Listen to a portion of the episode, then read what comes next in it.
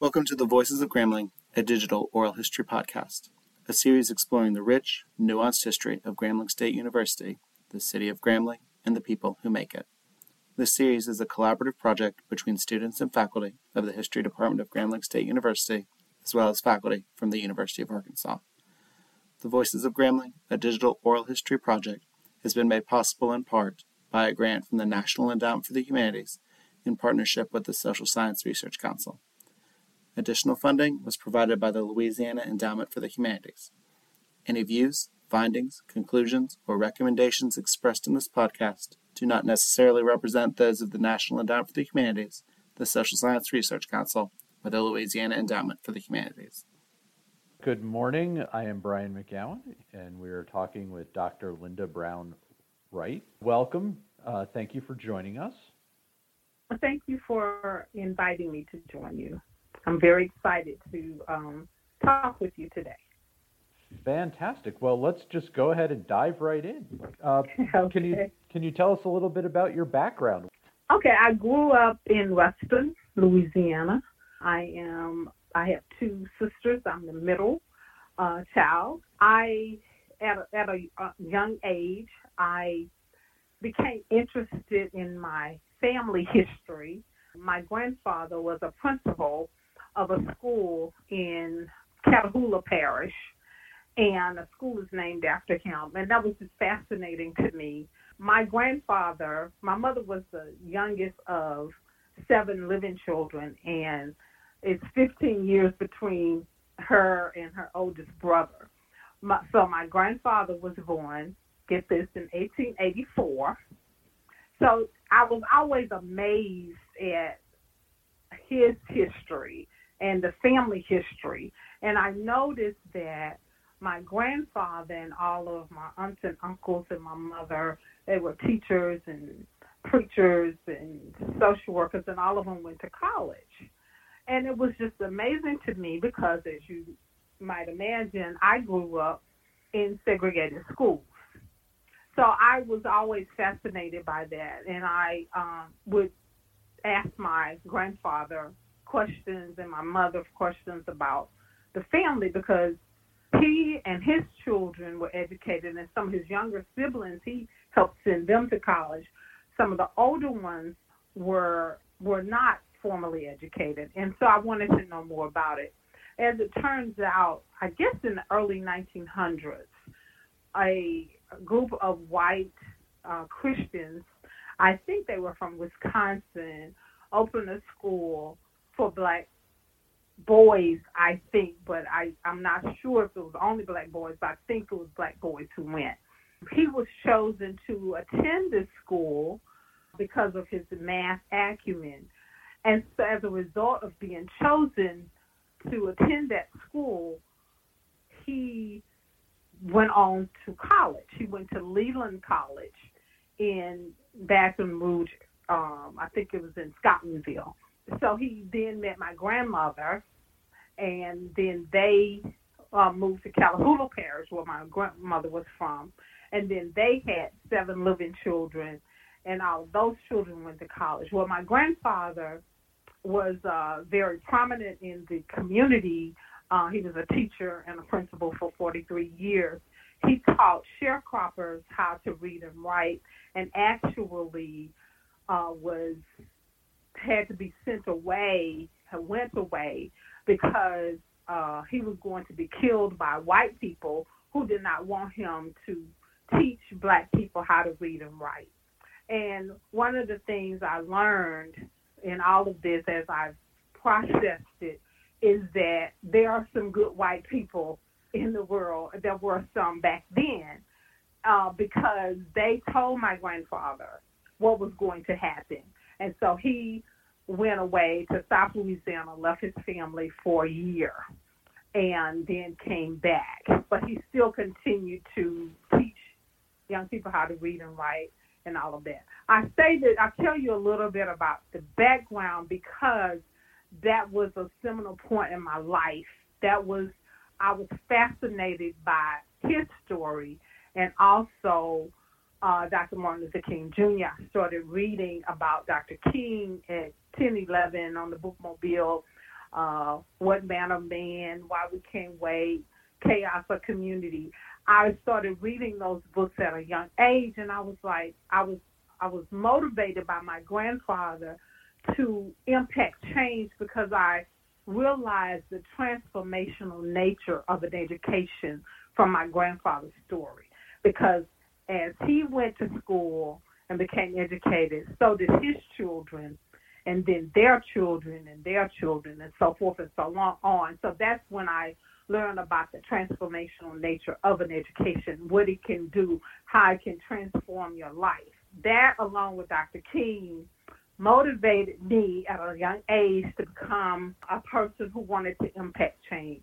And so, as a result, at the age of 12, I was one of seven to desegregate the junior high school in Ruston, Glenview Junior High School. And um, anyway, that was that was uh, before forced. That was when freedom of choice happened, and so I decided I wanted to go then to uh, desegregate, not integrate, because it wasn't integration, it was desegregation, and I see a great difference in that. So as a result, I, from seventh grade to 12th grade, I was in desegregated schools. Well, my classmates went to, came to Ruston High, were forced to come to Ruston High in my 10th grade year. So that meant all the people from Lincoln Elementary went to Ruston High.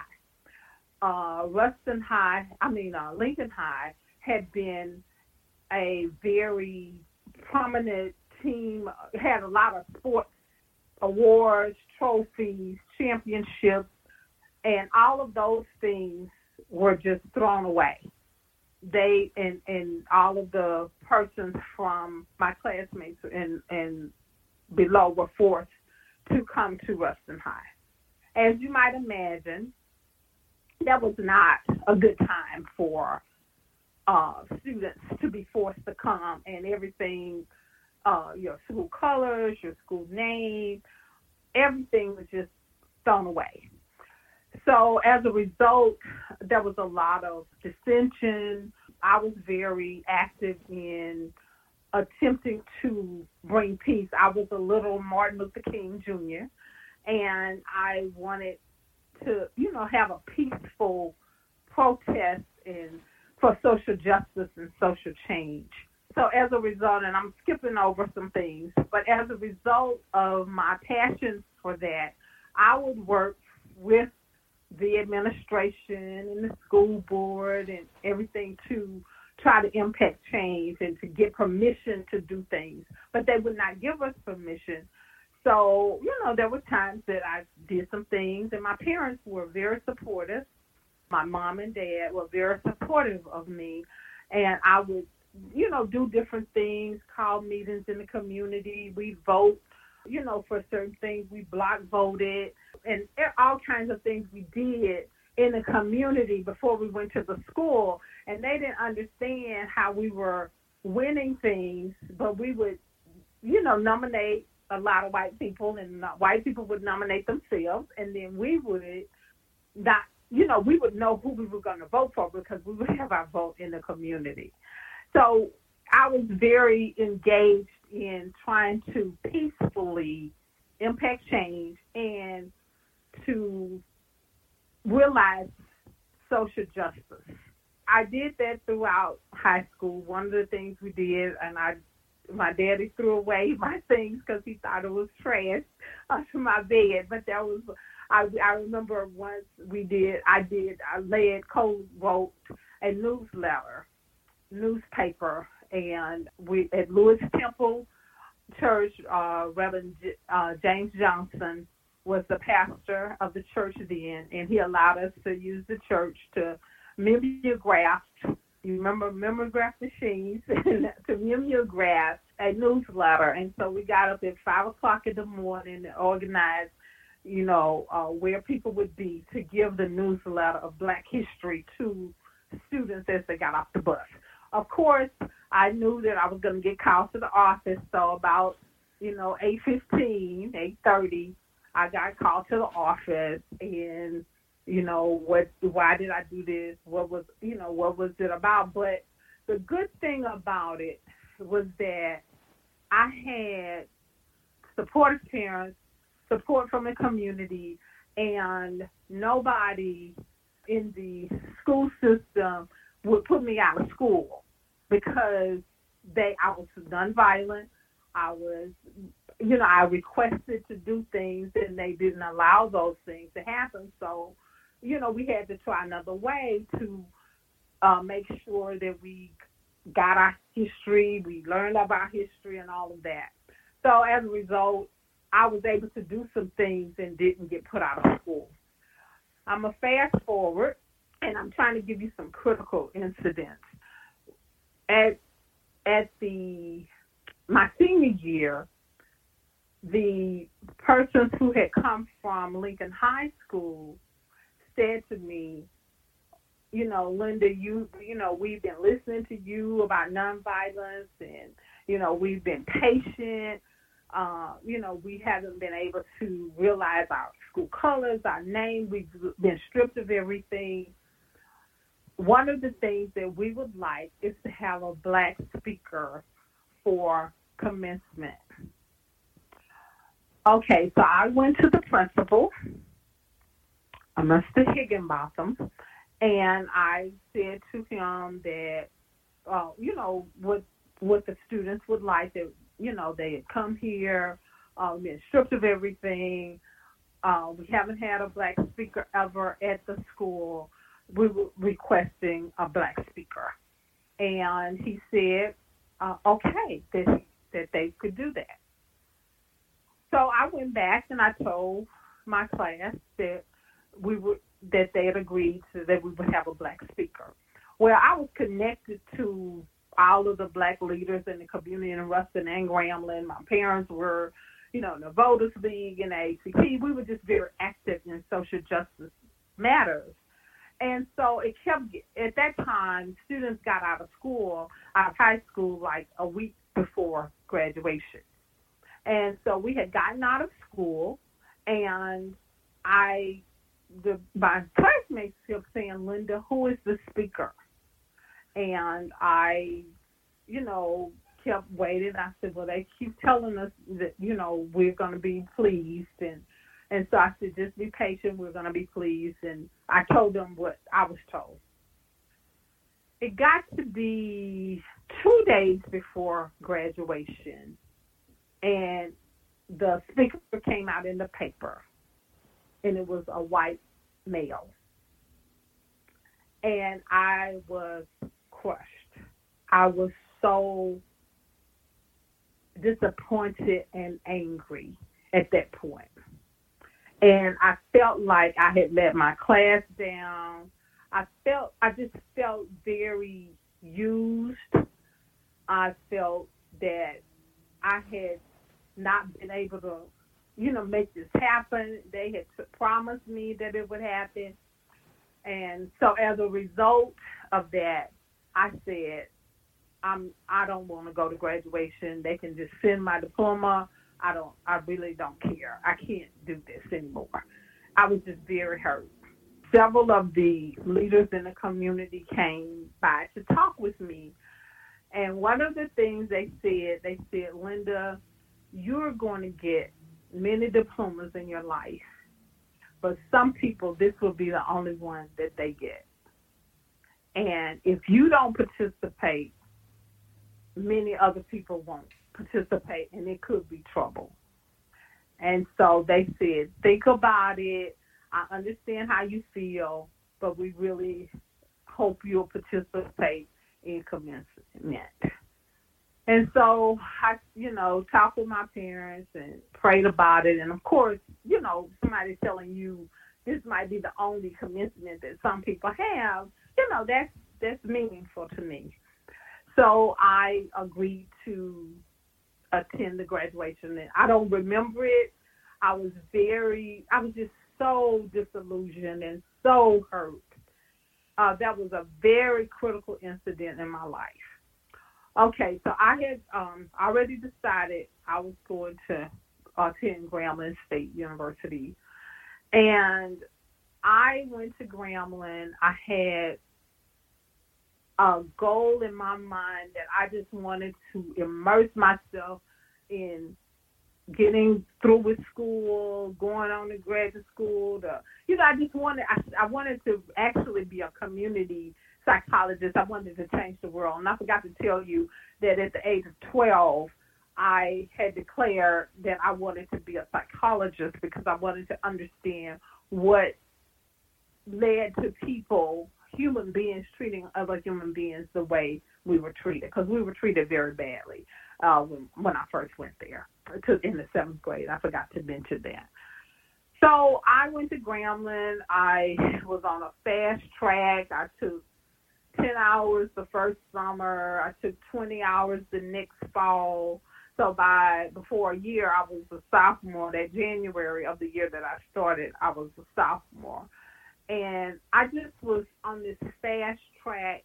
I didn't want to do have anything to do with Ruston, with white people. I was just, I was really very broken. I I would call it at that at that point. I I still was fighting for rights, but I wanted to. I just needed time to be with my people, to to be judged by who I was and not by my skin color or anything else. I just wanted to just have time to immerse myself in Grambling, and that's what I did. But I had a, I was on fast track, and I, as I said, I was in psychology, and I loved it. I loved it. I I was involved. I just, you know, was just I wouldn't even go downtown in Ruston. I wouldn't go downtown. I wouldn't do anything because I just it was just too much.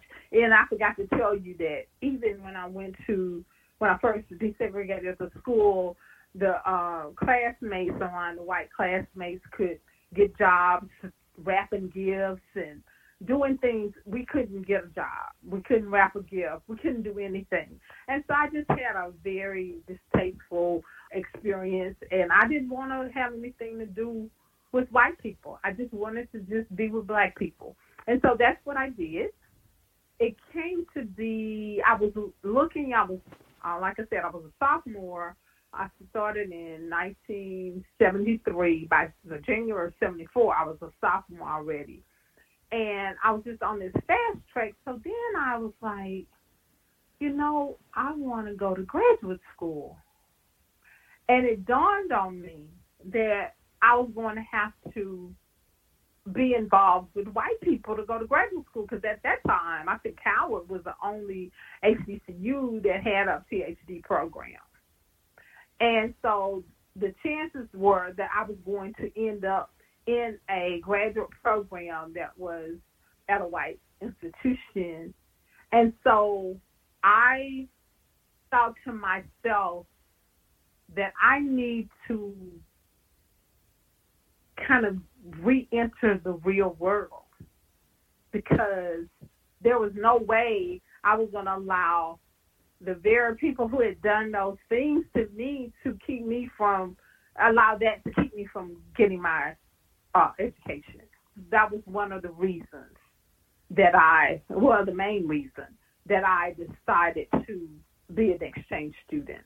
And I believe Dr. Copeland was the one who shared the information. He was chair of the department at that time you mentioned a little bit about growing up in Ruston and, and wanting to be at in in Grambling. I wondered if you could just speak for a, a moment or two on kind of how you felt about being at a at an HBCU that was in a specifically black town um, as, a, as, opposed to Ruston. So m- maybe you could talk a little a little bit about that the differences that okay. you experienced living in Grambling versus living in Ruston, even though they're right next door to each other, they're yes. obviously yes. very, very different.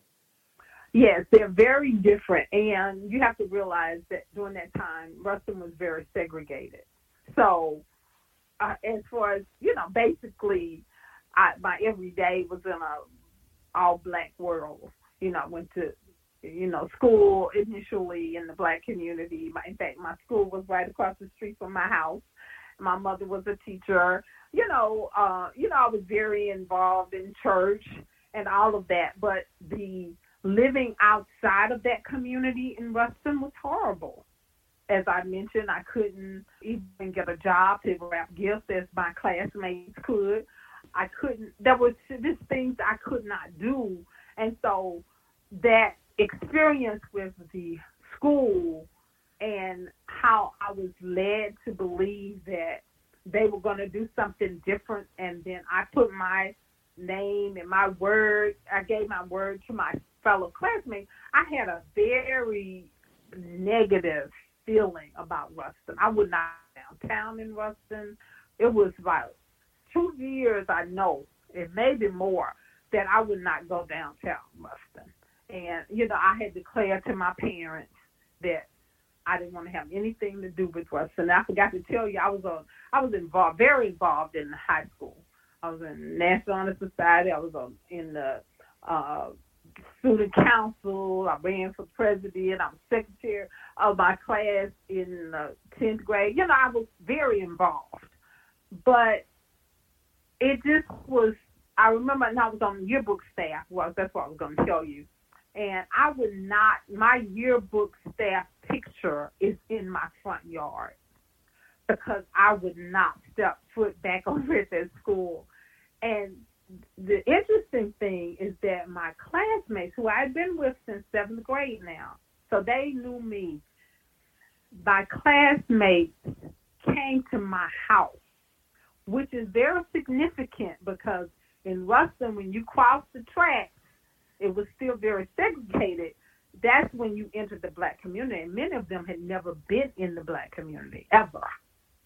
So they came to my house, and my yearbook picture uh, for the yearbook staff picture is in my front yard, which I thought was significant as well. But no, I didn't have anything to do with anything in Ruston except my church, my family, you know, my community. But I didn't go downtown. I would not go downtown Ruston at all for those years that I was at Grambling. So you you had started to talk about uh, Dr. Copeland and the exchange program to Eau Claire. So yes. you talked a little bit about why you decided to do this. So, how did other people react to you deciding to go to, to Eau Claire? well, my parents, uh, you know, uh, I was a middle child, so you know, some middle child act out. I was the one who tried to do good things, you know, to make my parents proud or to, you know, I just was a, I was always doing something different. I was always, you know, like a 12 year old kind of saying, I want to you know, go and impact change. And I'm looking at Dr. King, and I'm, you know, when he passed away, it was like, you know, my parent had passed away or something, and he's still my vicarious mentor. I love love him and his work. And so my parents said to me, they said, "Okay, we're gonna let you go, but if you go, you can't come back until it, you know, the program is over." And I said, okay, okay, I understand. You know, I, you know, they're telling me this, even though I knew deep down that if I need to come home, I could come home. That's those are the kind of parents I had. But they needed to say that because they wanted to make sure I knew what I was getting into. So I, you know, my and my friends, you know, they they kind of were like, "Oh, you're gonna do that? Are you sure?" You know, and that kind of thing but they knew that I was always kind of outside the box. I'm always doing something. So they were not that surprised. And my parents were not that surprised. They just said, you know, you're going to a cold place, you're going to a place, you know, with, and they knew my story. So they, you know, there are very few black people you're going to be around, all of these things they were telling me. But my thing was, I've got to think about my future. I cannot allow these people to, you know, fulfill my goals because I don't want to be around white people. That's I, I could not let that happen. That was that was the main reason. That was the main reason that I did it. Um, that was, you know, that was to me. That was it was like Lynda. You know, I said to myself because I'm a psychologist, so I, you know, I think critically. I think I'm a forward thinker. I'm oh, I'm still like that. I always think forward. You know, if this, if you don't do this, then what does that mean? If you stay in this sheltered space, then what are you gonna do uh, next? So, and then you know, and I had issues with Louisiana Tech. Let me just tell you this: my mother, who we were walking distance from Louisiana Tech, and she could not go to school at Louisiana Tech. So my dad would pack us up, and we would move to. Uh, we would go to Detroit. So my mother went to school at Wayne State University, and, and in the summers, and then my dad would come back and get us, and then we would come back here. So I didn't, you know, I didn't think well of Louisiana Tech either. Well, I didn't think well of Louisiana Tech. That was that was critical for me. Yeah. But what it did, what that did though, is that, and I realized that I was giving a speech oh, a few years ago about uh, phenomenal women, and I closed with telling the story about my mom. And what I realized is that just like I mean, throughout my life, I guess, and with my grandfather and whatever, and you know, Dr. King, you don't let anything stop you. My mother didn't say, "Oh well, I can't go to school." She and my dad decided that she would they would go she would go to Wayne State University, and that showed me as a little girl that you know if a door closes, you knock out a window, but you still you know achieve your goals. So that was something, you know, in my mind ever, you know, thinking about how am I going to achieve what I need to achieve. Let's talk a little bit about the um, sort of the daily life uh, that you had while you were in college. What about your experiences at an HBCU in the in the mid '70s? Did you find that sort of liberating? Did you find that a liberating experience? Did you find that a restrictive experience? What Oh, how, absolutely how, liberating. Absolutely liberating after what I had gone through. What were your classes like while you were at Grambling? I, to be honest, I don't remember. I remember, okay, let me tell you what I remember. I remember the family atmosphere. I was one of the last Ralph Waldo Emerson Jones students. And President Jones was just so down to earth and he talked to students about you know how you don't let a degree change you. And you know it was so such a family dynamic to me. And teachers really cared about you and there were students who for example we go to class and somebody was missing we had to go get them they didn't just say, "Oh, they're not coming." You they and and people. Some people think that was you know too much mothering and fathering of today. That's how they look at it. But I think a lot of students needed that because you're talking about many many students were first generation students at that time. They didn't have parents to college and who could tell them what that was like and how you keep a schedule and you know what you needed to do. And so they needed that extra mothering fathering that could help get them through. And so it was just a a family kind of atmosphere. Your professors really cared about you getting your work done and being successful they didn't just allow you to to fail without trying to help and so I really appreciated that, and um, it was, you know, of course we had certain rules. I mean, it's very, it was very different than it is today. You know, we had to wear, we had to go to convocation. It wasn't like if you want to go, you had to go. Uh, you you had to show up at things. I think on Sundays we had to have on dresses. I believe. You know, there were certain rules to the university that made it more like your family more like the family I came from anyway. And so I loved it.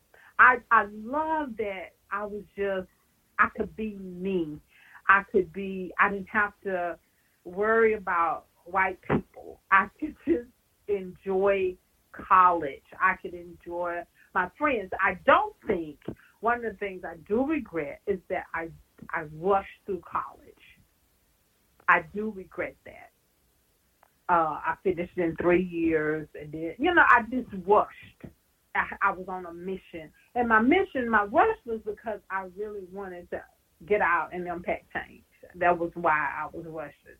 But uh, I do remember, you know, I had had a my white I had a my one of my major professors in psychology was a white professor, Dr. Hammock, and he, you know, worked. He knew I wanted to go to grad school, you know, and I remember learning more about psychology. I remember, you know, had people taking time to to talk to you a little bit more about what you were going to do with your degree and I knew that I had to go to grad school, that it wasn't just, you know, going here. I knew that I had to go to grad school. So that was ever present in my mind. And so as I was getting ready to, you know, go, quickly go through college, I was like, oh, wow, wait a minute. I need to rethink some things. And that's when that exchange program was brought to my attention, that's the piece that that helped me to make the decision. Did you live in the dorms at Grambling? I did. I did. Do you happen to remember which dorm you lived in? I lived in Wheatley. I lived in Adams. Okay. What was and that? Both of which are no longer there, right? Uh, yeah, they've both been um, they've both been knocked down. Um, I, I believe mm-hmm. there is now a dorm. I'd have to check this again, but I, I think they have named two of the new dorms, Wheatley and Adams. Okay, because I'm sure Martha Adams is going to be rebuilt somewhere. It should it, it, should be somewhere because that was yeah the first president's wife. Exactly. Um, but the, uh, the, the buildings that you lived in are are no yeah. longer there. Most yeah. of those buildings have been knocked down, and the ones that still yeah. exist from that era are now used for um, other purposes. They're no longer dorms. Yeah. Let me ask you what things were like in in Wisconsin. You know, when you got up to Eau Claire. Okay, the first night I was there, it was 64 below wind chill factor. Now that would be enough to send me home immediately. And you know I wanted to go home, right? Oh, I bet you did. Yeah. Oh my God, my tears froze on my face. Oh. But I am such a person that I'm determined I'm gonna do if I'm if I say I'm gonna do something, I'm determined I'm gonna I'm gonna do it. And I kept telling myself, you can do this. This is torture, but you can do this. Cause and I didn't want. I knew I could come home. Of course, I had parents. I knew I could come home, but I didn't want to. I didn't want to disappoint myself, and I didn't want to disappoint them. I just wanted to. I didn't want to disappoint people at Grambling because I, I grew up with the mantra: you rep, you represent more than yourself, and so I did not want to miss. I I didn't want to. Uh, I didn't want to have anyone to be disappointed, including myself, in my decision not to stay. As much as I wanted to come home those first few days, I I said, uh-uh, I cannot do this. I think it was about seven of us that went, and I think I at that time my parents couldn't take me, so I we we got together. We went on a bus, I believe, because that was like in the seventies. It was a train or a bus, but I think it was a bus. And that you know that was that was kind of huge because you know we're close knit family, and you know my family was you know I left my but Eau Claire, Wisconsin, and I did not know there were zero black people in that town. Zero who lived there. I did not know that before I went. I don't think I knew that. There was a person who I guess was like the contact, the liaison. I think his name was Dr. Stolter. Stoltling. And yeah yeah, Stotling. Stotling, yeah. Okay. and uh, see, I, I remember a little bit. No, and, you uh, do. That's that's, that's impressive. and he he was very good with, you know, getting us together, trying to make sure we felt engaged, welcomed. They gave a welcome for us. They gave, you know, had some things. Uh, I think we had a couple trips to Minneapolis. You know, he tried to keep us engaged and not, you know, so we wouldn't be so homesick. I think I took 15 hours. I didn't take my 20 hours and stuff like that that I had been doing at Grambling because I just, it was just a different setting. It was, you know, I just, it was too much different. It was too, it was a different environment. It was a different weather. It was a lot going on. But I think I took 15 hours, I think, but I'm not sure. It was very important for me to do good, to make good grades, and and um, I I can't remember what I made, but I know it was at it was at least a 3.0, but I can't remember exactly. I think it was three point something. It was interesting. I had a white roommate, and she obviously had never, you know, been around black people. So that was that was kind of interesting. Uh, first time that had ever happened, and uh, so we both had to try to adjust to that. It was kind of touch and go for a while, but we we you know I I, I ended up uh, dealing with it, and you know we dealt with it. I stayed in that room for the whole semester. I remember when it got to be about 30, 30, 32 degrees, people were outside sunbathing.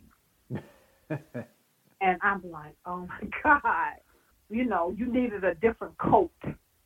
Like I had to buy a coat because the coat I had, and I kind of knew that, and we had decided we would wait to get a coat. I would get a coat in Wisconsin, just so it would be a, the right kind of coat. And I remember um, needing to get a coat that wouldn't that the wind could withstand and not not go through and get to me as much. But and and then those of us who were from Grambling, we would try to stay in touch as well, even without Dr. Stoke Stokeland Stolen. Uh, yeah, and so we would we would try to get together as well. But those are the things I remember most. The classes were pretty much the same. I think I took. I remember taking. Uh, I remember philosophy and uh, psychology of learning. I think I took there, and you know, I took some interesting courses. It wasn't just. It was some. You know, I had to study, and and uh, it was very important to me to do well. You spent some time talking earlier about your experiences with the white community in Ruston. How were your experiences with the white community in Eau Claire? I did okay. I did fine. I looked at it as see, I, I talked to myself and I said, okay, you're going here to, you know, test where you are in your development after what you have gone through at Ruston High and in Ruston. This is your opportunity to try to enter this desegregated world again. And so it it went I went pretty good. I you know I took an opportunity to meet people, and you know there were people that were certain receptions and opportunities to interact with people, and so you know I I took those opportunities. I looked at it. I looked at it in a way that this was helping me to get to where I needed to be for my next chapter. You spoke quite passionately and eloquently about your experiences with civil rights in your pre college days. Um, was this something that you continued while you were in college? Absolutely. Well, in college, okay. I think in grad school, but yes, and at at, at Eau Claire, I did, but I I tried to. I try, I was very conscious of my experience in Ruston. So I had to, if you will, I had to reframe my thinking about white people. Because I had I had had that horrible experience, and so I took it as an opportunity. It was kind of a test for me, and so I took opportunities to engage with people that you know I didn't have to engage with, just to just to get back. Because that's that's who I was. You know, I at 12 years old, I went to an all-white school and was the only one in the class and can vividly see myself in the middle of the sea of white people and they put me in the middle and you know they wouldn't even let us eat together in the cafeteria. That's why while the black kids sitting together in the cafeteria by Beverly Tatum is so real. They would not let us sit together. We we had to be spread out.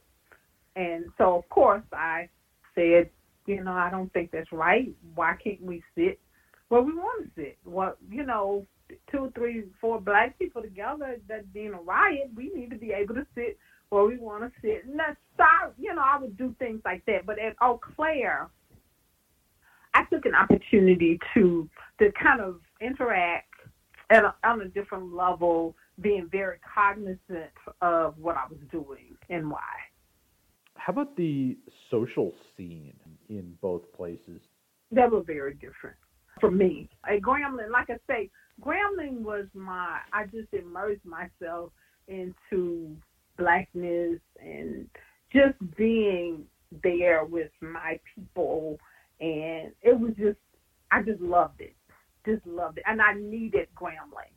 I needed a Grambling at that time. Because I, I, I couldn't have gone to Louisiana Tech. I couldn't have gone somewhere else at that time. I really needed it. At Eau Claire, of course it was very different. We, you know, we made, we got together a lot as a group, but we also had opportunities to mix and mingle, but it was more planned, forced. It wasn't organic like it was at Grambling. One of the things at Grambling I do wish I had done more of was a lot of my friends from Ruston went to went to Grambling I spent as much time with them as I did new people. And I wasn't there that long.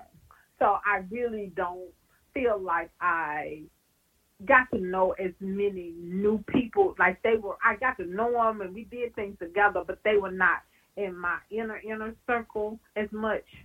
Like I really wasn't, you know, with me going to Eau Claire, you know, I was on campus about two and a half years. When I go back to Grambling, I don't you know, for homecoming or things like that. I know some people, but I don't know as many people as other people might know. Because I, you know, I was so rushed, I didn't even pledge until after I got out of college. Gotcha. Because I, I was so driven to have my plan. I wanted to change the world. I didn't take time as much time as I wish I would have, and as a result, my my daughter went, and I I made sure that she enjoyed college more. You know, she stayed four years and that kind of thing. You talk quite a lot about the segregation that was still very much a thing in Ruston in the mid 70s. How did you find similar things in Eau Claire? Now, Eau Claire obviously never had Jim Crow segregation, but I imagine there were examples of you know white supremacy and such like that, even if they were more subtle than what was found in Ruston at the time. Oh no, they. They, first of all, there were no black people. That was interesting to me. I bet that, it was. There was no track to go across, or you know, no black church, no anything. I mean, I think literally, if I'm not mistaken, I was told there were no black residents at that time that actually lived in Eau Claire.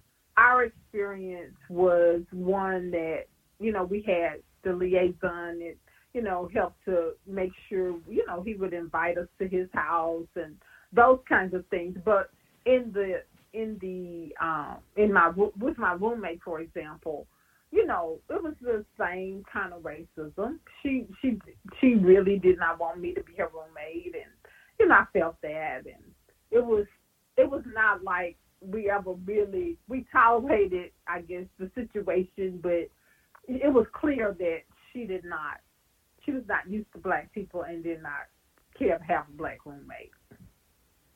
So you still had those superiority, you know, people, those instances where you knew who you were.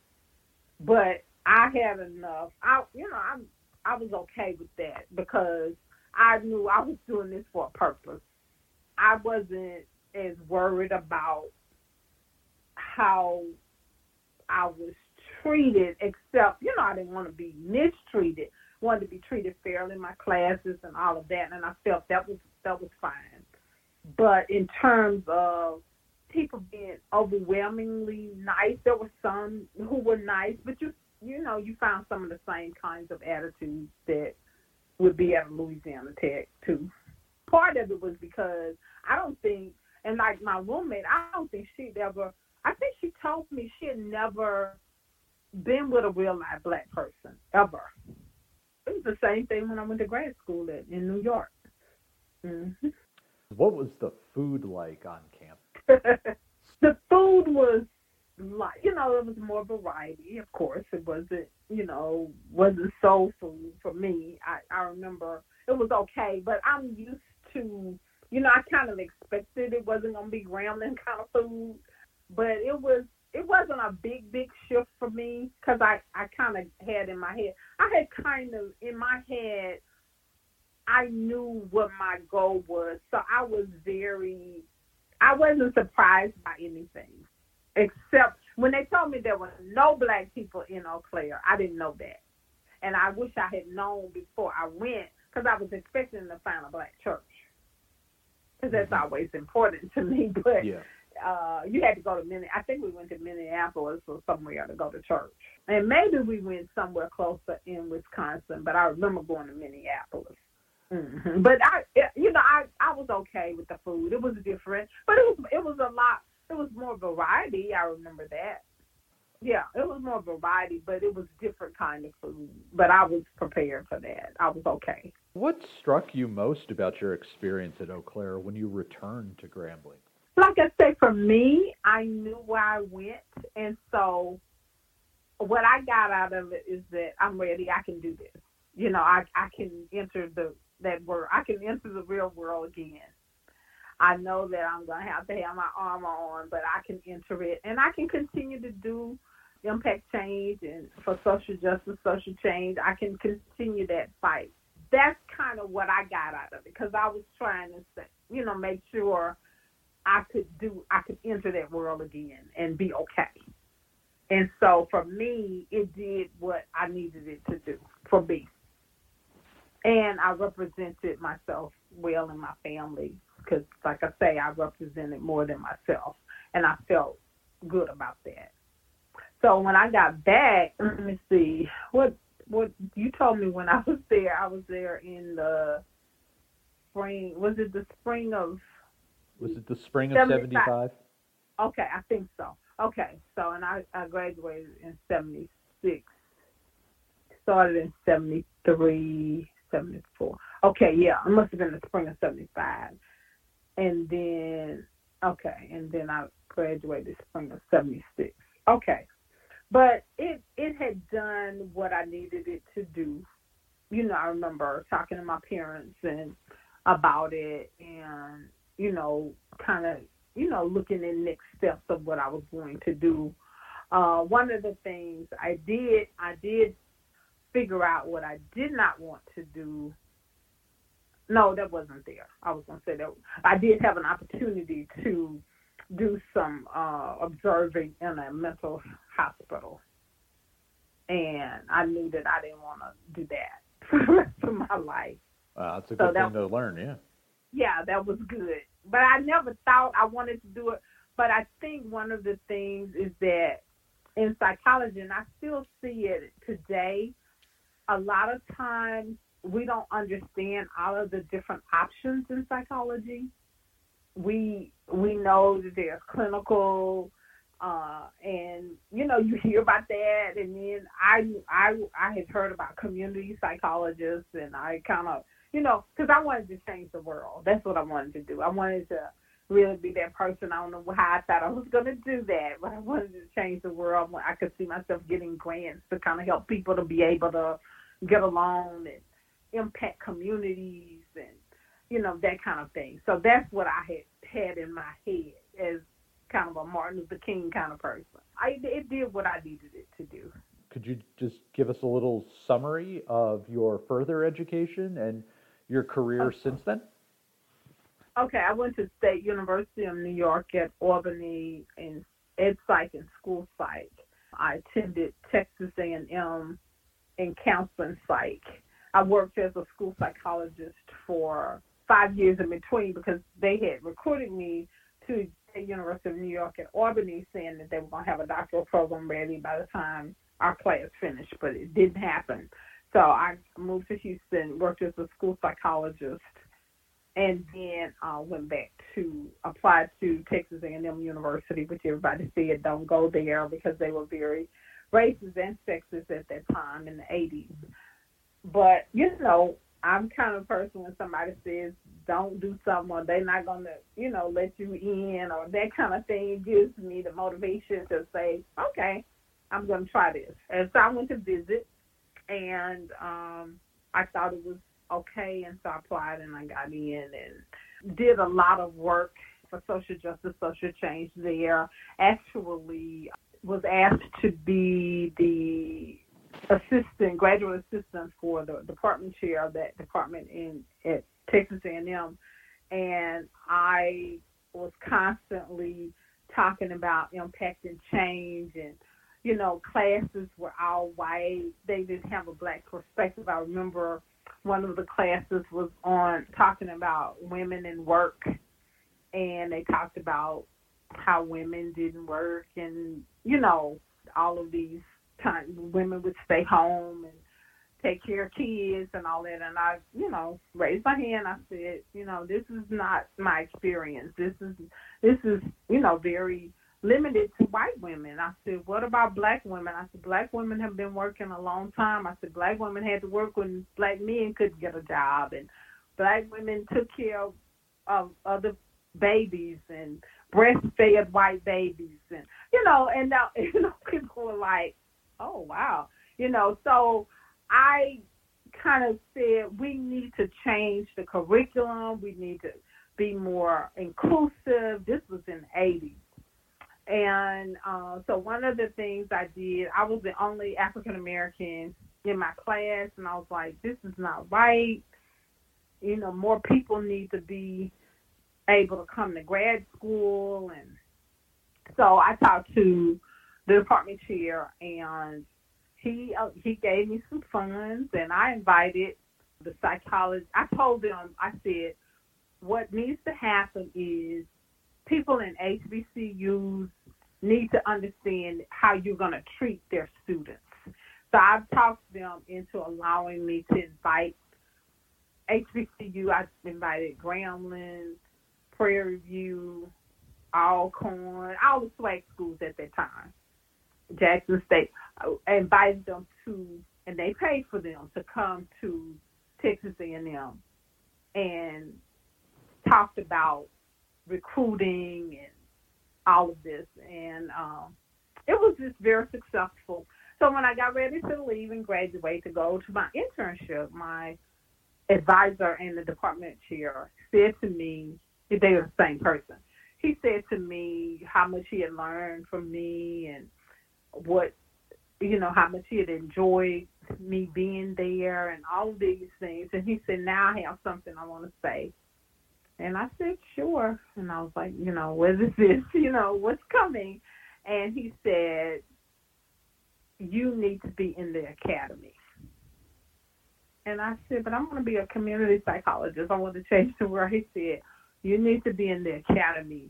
He said, because you have been able to be so impactful as a student. Just think of what you could do as a professor. So I was like, hmm, I don't, I don't know. This not really what my plans were. So I left and went to my internship. And before I could get to my in- internship, well, Dr. George Gosder from University of Georgia came to the Medical College of Georgia, where I was for my internship, to recruit me to the University of Georgia as a faculty member. So, of course, they had somebody had talked to somebody, and um, the rest is history. That's how I got in the academy. Did I forget to ask any questions? Is is there anything that you wanted to discuss that I didn't think to ask you about? I don't think so. I guess I'd like to say that I have I talked about how I got into the academy, and each place I've been, I've met someone who's pushed me to do something else, and it they observed the work I was doing. Because social justice, social change has been a running theme throughout my life, and so they've seen the work I've done. And I was recruited from University of Georgia to University of Kentucky, and did a whole lot there because that was that's another whole story. It was very racist and it was horrible when I first got there. I stayed there 20 years and was recruited by the dean of the college there. And then the provost came, or provost came, and I've been encouraged, and he saw something in me. We were actually talking about diversity issues and he wanted to see me when he first came to be provost. And I know they, I had done a lot of social justice work at the University of Kentucky, nonviolent, but you know, doing some things and writing letters and you know, pushing the needle to get more more people of color and faculty and uh, was uh, responsible for about 25 students, you know, in their doctoral work because at first, you know, black students couldn't get into the University of Kentucky into the doctoral programs. And so I was able to do some work that was very fulfilling to me, even though it was more it was difficult there, but it was a I was able to see, you know, my worth and what my goals were and to realize that social justice, social change theme in my life. And uh, so the provost asked me about diversity, and I said to him, I said, um, until diversity is tied to something important to people like resources, I don't think it's going to work here. And so, you know, he's Indian. He was like, he, you know, he disagreed. He believed in Mahatma Gandhi and Martin Luther King. I said, Dr. King is my vicarious mentor. I said, I have lived here I at that time I had been there about mm, 13, 14 years. I said I've lived here and I know that that's the case. I said a lot of work is happening. I was able to do a lot of work in the department as department chair. I was uh, named department chair when I was the only African American in the department.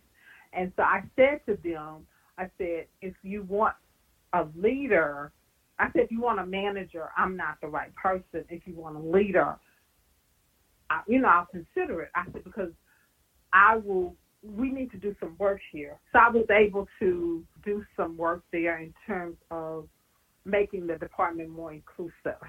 And so I said to the uh, provost that all of the work looks like it's the college, but it's actually coming from my department. I said, you look at statistics, if you look at percentages, it looks one way. If you look, if you unpack that, you'll see where the work is being done. And so he um, went back and he looked at it and he he called me back in later that week and he said, "You're absolutely right." He said, "Have you ever thought about being a provost or president?" I like the way you think. And so my point is is that everywhere along the way with the work that I've been doing, people have seen some things that said, you know, pushed me to another level.